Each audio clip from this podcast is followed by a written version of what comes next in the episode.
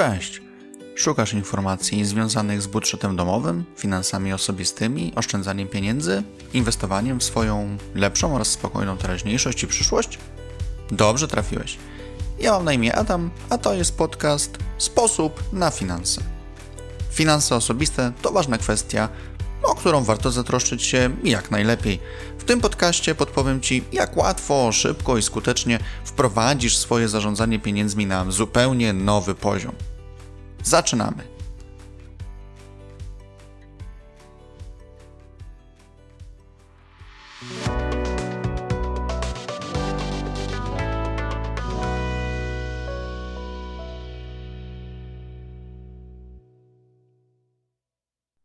A w dwunastym odcinku podcastu opowiem Ci o tym, co to takiego jest zdolność kredytowa. Z terminem tym spotkał się każdy, kto posiada kredyt oraz zapewne większość osób, które kredyt chciałyby uzyskać. Ma ona ogromne znaczenie i jest decydującym czynnikiem odnośnie tego, czy dostaniemy kredyt. Postaram się prosto i przystępnie wyjaśnić, co to takiego, od czego zależy oraz jak można zdolność kredytową poprawić, by zwiększyć swoje szanse na finansowanie od banków. Najprościej rzecz ujmując, zdolność kredytowa to ocena, analiza, którą wykonuje bank, aby stwierdzić, czy dany klient według przyjętych standardów może uzyskać w banku kredyt. I jest to czynnik, bez sprawdzenia którego żaden bank nie da nam dostępu do swoich produktów kredytowych. Bank, opierając się na analizie zdolności kredytowej oraz historii kredytowej, wydaje decyzję pozytywną lub negatywną co do kredytu, o który wnioskujesz. Od czego zależy więc zdolność kredytowa? Jakie czynniki będą brane przez e, bank pod uwagę? Bank, analizując zdolność kredytową klienta, bada kilka kwestii. Wiek kredytobiorcy. Nie w każdym banku wystarczy ukończone 18 lat. Nieraz potrzeba poczekać do 21 roku życia. Będą wzięte pod uwagę również uzyskiwane dochody. Im większy mamy dochód, tym większy kredyt możemy uzyskać od banku. Banki pod uwagę biorą kwoty wynagrodzenia netto, czyli na rękę. Jeśli Twoje zarobki są dla banku niewystarczające, do kredytu może przystąpić z Tobą inna osoba, której to zarobki bank uwzględni przy ocenie. I wcale nie musicie być rodziną. Ważny jest też rodzaj posiadanej umowy oraz okres zatrudnienia. Banki preferują umowy o pracę na czas nieokreślony. Najlepiej być też zatrudnionym w firmie przez dłuższy czas. Bezpieczne minimum to 1-2 lata w tej samej firmie. Posiadane zobowiązania kredytowe, czyli kredyty, które już posiadasz, także wpływają na to, jak zostanie oceniona Twoja zdolność kredytowa. Im więcej zobowiązań, np. karta kredytowa, limit w koncie, kredyt gotówkowy, tym mniejszą kwotę będziemy mogli od banku uzyskać.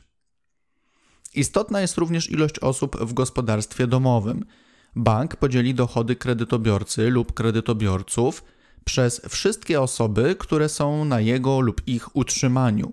Im mniejsza kwota na osobę wyjdzie, tym mniejsza szansa na pozytywną ocenę wniosku kredytowego.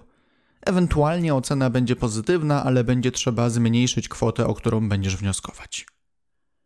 Ważne są także koszty utrzymania gospodarstwa domowego. Bank zapyta we wniosku, jakie opłaty ponosisz regularnie, aby utrzymać swoje mieszkanie czy dom. Pod lupę pójdą wydatki na prąd, wodę, ogrzewanie, czynsz itd. Tak Suma wydatków na gospodarstwo domowe będzie odjęta od Twoich dochodów. Jeżeli nasza zdolność kredytowa będzie za niska, mamy trzy opcje. Rezygnujemy z kredytu, bierzemy niższą kwotę, na którą mamy zdolność kredytową, albo wnioskujemy o kredyt z kimś jeszcze, np. rodzicem, partnerem, partnerką. W sytuacji, gdy większa ilość osób ma brać kredyt wspólnie, bank zbada zdolność kredytową każdej z nich. Zwróci również uwagę na historię kredytową każdej z osób podanych we wniosku kredytowym. Istotna będzie właśnie ta historia kredytowa. Bank sprawdzi w dostępnych bazach, na przykład w BIK-u, czy posiadaliśmy lub posiadamy zobowiązania kredytowe, a jeśli takowe mamy, to sprawdzana będzie historia spłaty, czyli czy spłacamy raty regularnie. Dodatkowe czynniki, które mogą być wzięte pod uwagę, to na przykład informacje o stanie cywilnym kredytobiorcy, jego miejscu zatrudnienia, wykształceniu, zajmowanym obecnie stanowisku, stanie majątkowym, czyli chociażby czy już posiadasz mieszkanie własnościowe. To wszystko pomaga nie tylko ocenić zdolność kredytową, ale również oszacować ryzyko udzielenia kredytu danej osobie. W takim razie, jak zadbać o swoją zdolność kredytową? Jeżeli planujesz wziąć kredyt, a szczególnie jeśli po głowie chodzi ci plan na wzięcie kredytu hipotecznego, warto najpierw zadbać o to, by Twoja zdolność kredytowa była jak najwyższa. Z pewnością ułatwi Ci to przejście przez proces wnioskowania o kredyt. Szczególnie przed rozpoczęciem starań o kredyt hipoteczny zatroszcz się o to, by na co najmniej jeden rok, a najlepiej dwa lata przed złożeniem wniosku wykazywać stały, możliwie najwyższy dochód. Zadbaj o jak najlepszy rodzaj umowy i wysokość wynagrodzenia. Jeśli korzystasz z produktów finansowych typu limit w koncie, karta kredytowa, kredyt gotówkowy, regularnie płać wszelkie raty, aby nie zepsuć sobie historii kredytowej. Wszelkie tego typu zobowiązania najlepiej jest rozliczyć i zamknąć jeszcze przed złożeniem wniosku o większy kredyt, np. hipotekę. Warto nadmienić, że banki często niektóre zobowiązania liczą podwójnie – na przykład 1000 zł limitu na karcie kredytowej liczony jest jako 2000 zł posiadanego zadłużenia. Jeżeli nie dasz rady zamknąć wszystkich zobowiązań, postaraj się przynajmniej, by kwoty, które pozostaną do spłaty, były jak najniższe.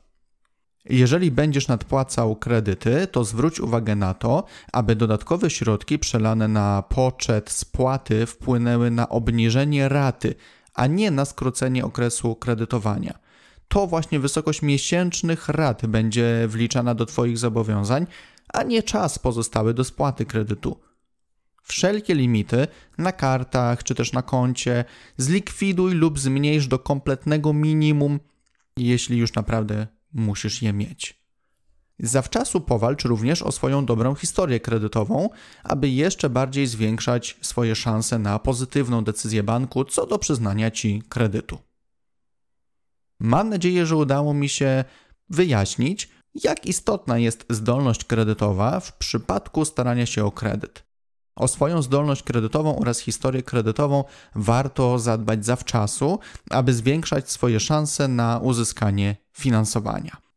Oczywiście zachęcam Cię również do dzielenia się swoimi doświadczeniami oraz sugestiami odnośnie zdolności kredytowej w komentarzach na blogu Sposób na finanse. Dziękuję Ci za wysłuchanie odcinka. Zapraszam oczywiście do wysłuchania kolejnych, a także do odwiedzenia bloga pod adresem sposobnafinanse.pl. Do usłyszenia!